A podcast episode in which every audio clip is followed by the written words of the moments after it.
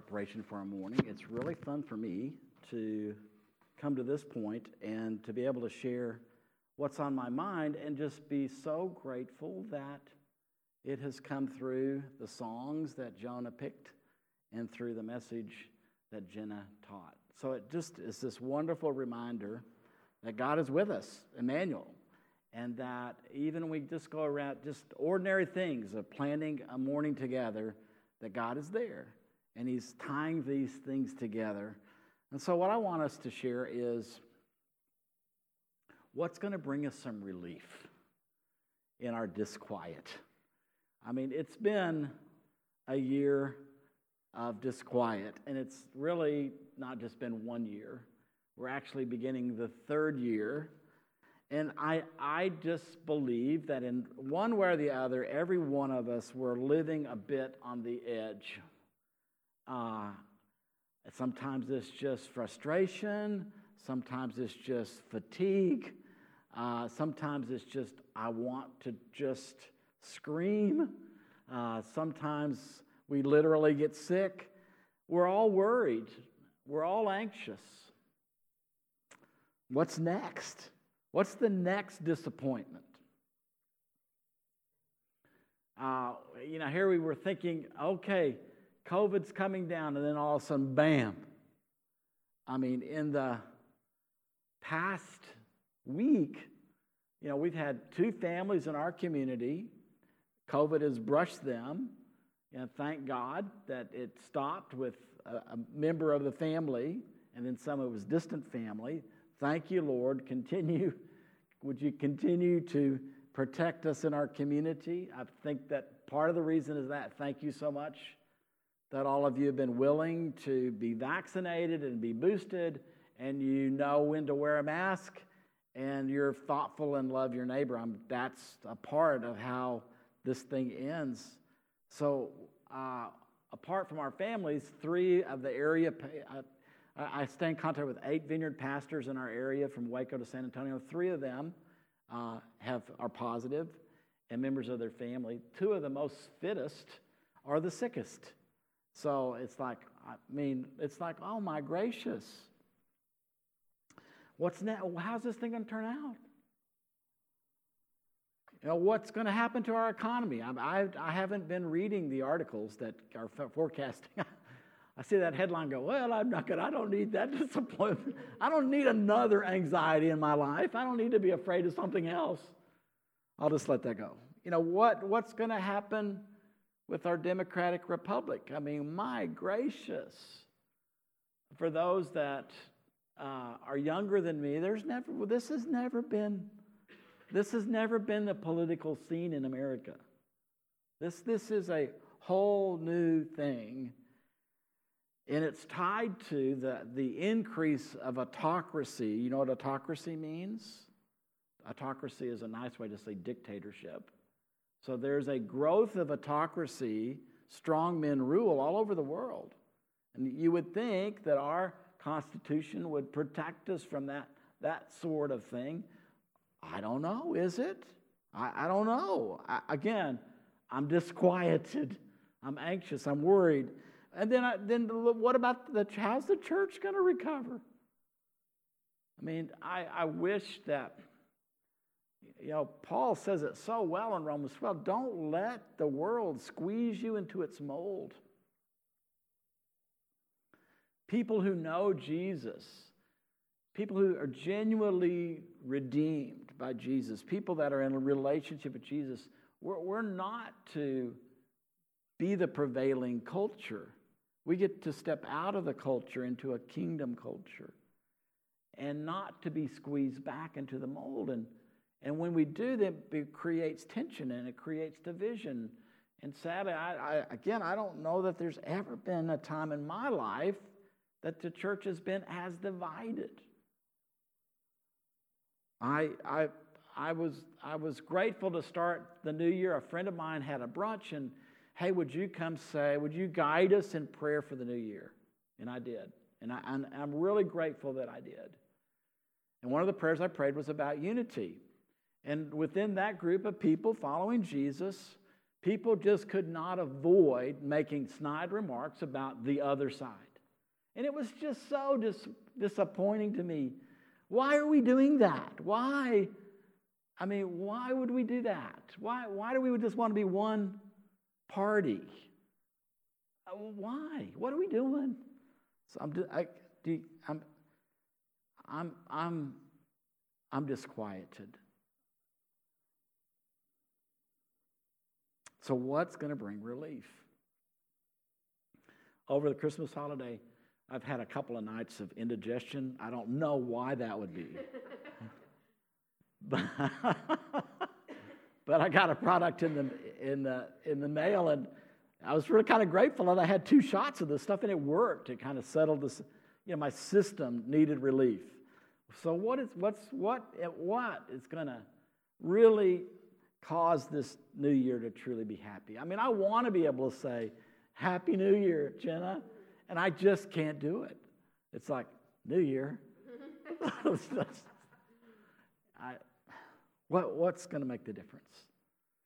Well, I'm so grateful that we're in this Christmas season because I believe that the fulfillment of our messianic expectations is what will ultimately bring the relief that we need. And we have Simeon, who was a man that just happened to be at the temple on the day that Jesus, as the firstborn son, was consecrated, set apart for God, circumcised, genuinely named, legally named Jesus. Simeon just happened to be there. And when he saw Jesus, his eyes went upward, Master, speaking to God God, now you are dismissing your servant in peace, according to your word, for my eyes have seen your salvation, which you have prepared in the presence of all peoples, a light of revelation to the Gentiles, and for glory to your people, Israel. My eyes have seen your salvation. Then I would say, when, when my eyes see the salvation of God, then my soul is quieted. My worries are addressed. My anxiety comes down. So, what did he see?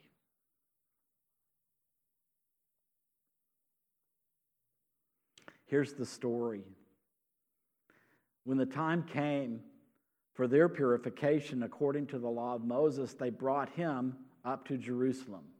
The them there is Mary and Joseph. They're still in Bethlehem.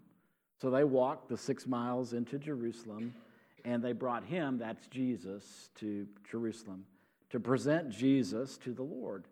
As it is written in the law of the Lord, every firstborn male shall be designated as holy to the Lord, set apart for special service to God. And they offered a sacrifice according to what is stated in the law of the Lord. They offered what poor people could pay a pair of turtle doves or two young pigeons. And now there was a man in Jerusalem, just happened to be a man in Jerusalem, whose name was Simeon. And this man was righteous and he was devout, looking forward to the consolation the comfort. I, I, I am disquieted. And I, I want the comfort of Israel to come. That's what he's looking for. I can relate to Simeon. I believe if Simeon was with us this morning, living the life where he would be looking for consolation, for comfort. And the Holy Spirit rested on him. He wasn't alone, the Holy Spirit was resting on him.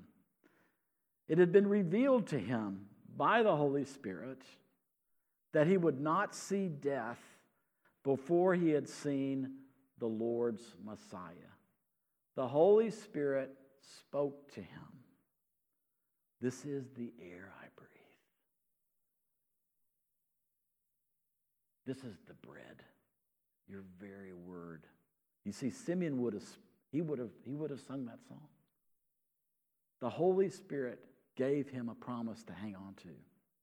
You will not die until you see the true Messiah. Guided by the Spirit, the Spirit resting on him, the Spirit speaking to him, promising him, now the Spirit guiding him. Simeon came into the temple. And when the parents brought the child Jesus to do for him what was customary under the law, the parents, Mary and Joseph, with Jesus, they don't have a clue as to what's going on. They're just doing what they were to do as devout Jews. It's the eighth day after the birth of Jesus. So Mary and Joseph, with their new baby, head to the temple. And they're doing what they're doing because they love God. Now, I, I, I, I want to really stress the three people mentioned in this passage are righteous and devout, and they're righteous and devout because they love God. What, what happened in Joseph's life? An angel appearing to him and saying, You will have a son before you consummate your marriage to the one that you're betrothed to. If you did not love God and God came to you with that message, that you would have said, No way, I'm not doing that. So Joseph is not doing what he's doing out of obligation to the law, he's doing it out of love to God. We have got to understand when we love God, we will do what God asks us, even when God asks us to do the amazing, impossible things. And then Mary's the same way. You are, you're going to be impregnated by the Holy Spirit. What does that mean?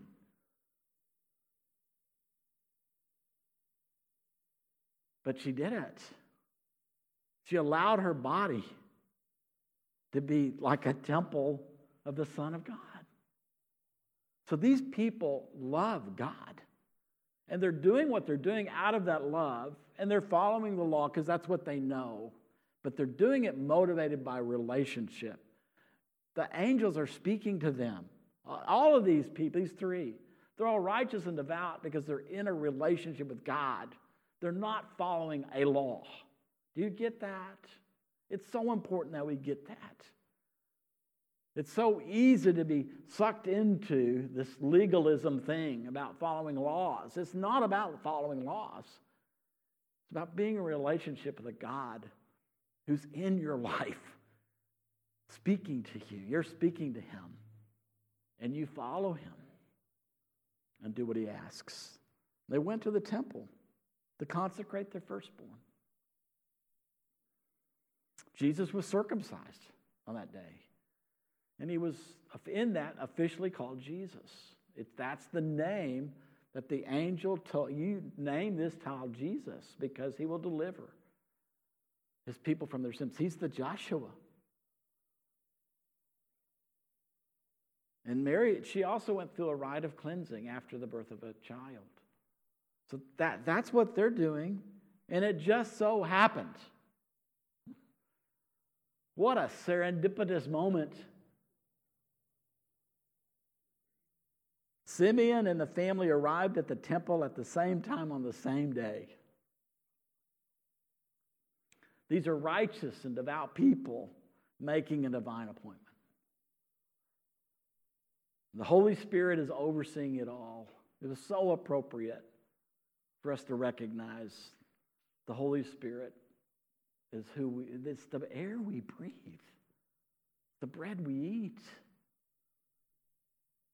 He's resting on Simeon. He's brought revelation. He's made known to Simeon something that Simeon would never have known on his own. You will see the true Messiah before you die. And now he's here as an old man, guided that very day at that very hour.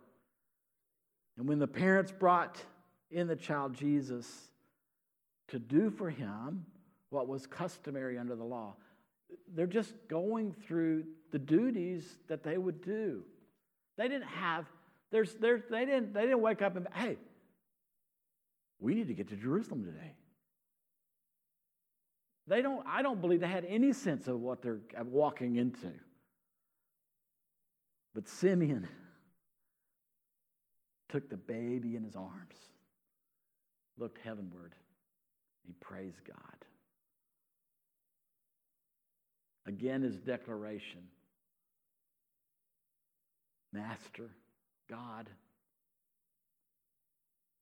Now you are dismissing your servant in peace according to your word. You spoke a word, a promise to me that you have just fulfilled. And now I can die. I can die in peace because you fulfilled this word. My eyes have seen your salvation, which you have prepared in the presence of all peoples, a light for revelation to the Gentiles and for glory to your people Israel. Simeon experienced the disquieting of his soul. He found peace. I, we don't know. I mean, how long had he lived with that expectation? I mean, we, we know he's an old man. Well, I mean, was it last week? was it, you know, a month before? Was it like when he was a child, a teenager, a young man? We don't know. How long had he lived with this expectation? And how, as he grew older, did he begin to wonder is that really going to happen?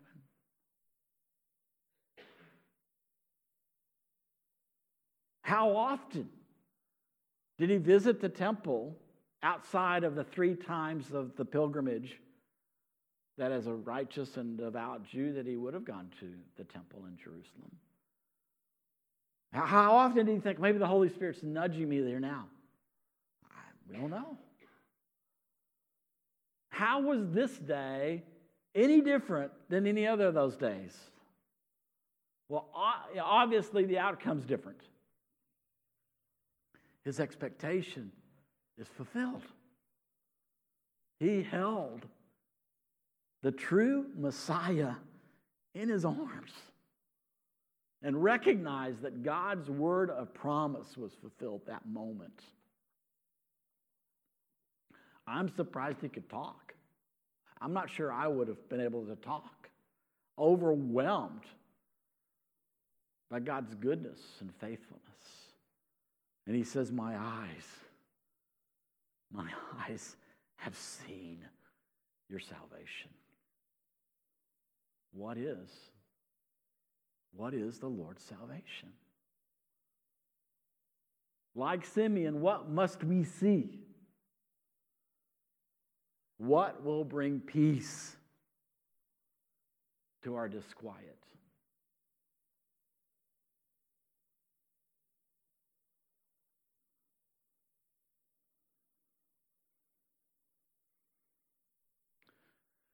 I don't know who got this photograph, but that's the Alpha and the Omega. Who is that? Who? Jesus. We don't have a photo of Jesus. You know that. We have some renderings. This is one of those renderings of what Jesus might have looked like. Salvation is a person.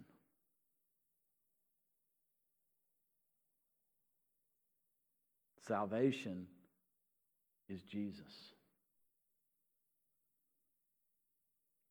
My prayer for us as we enter into this new year, my expectation, my, my hope is that you and I, both in the quietness of our own homes, but also as we meet together as a community, that we keep our focus fixed on Jesus. As we look to Him for comfort, for consolation in our days of disquiet. There's a subtle thing about wanting what Jesus can give to us and wanting Jesus. And what I'm saying is, I want us to want Jesus. I don't want us just to want what Jesus can give us. I want us to want Jesus. I want to see Jesus. I want to see with my eyes the salvation that God has provided. It's a person, it's Jesus. And in that, in that relationship, both individually and corporately, will come comfort and consolation.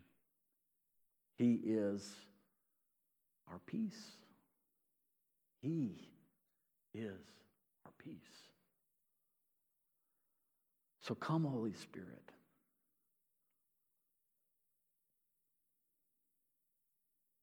Come. Rest on us. Rest on all of us. Reveal to us. Speak to us. Guide us.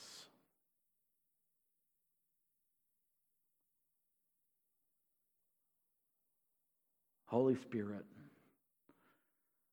my hope, my expectation is that with your help, we can keep our focus on Jesus. And to do that, we need you to rest on us, to reveal to us, and to guide us. That's my hope, O oh Lord, for us in this year.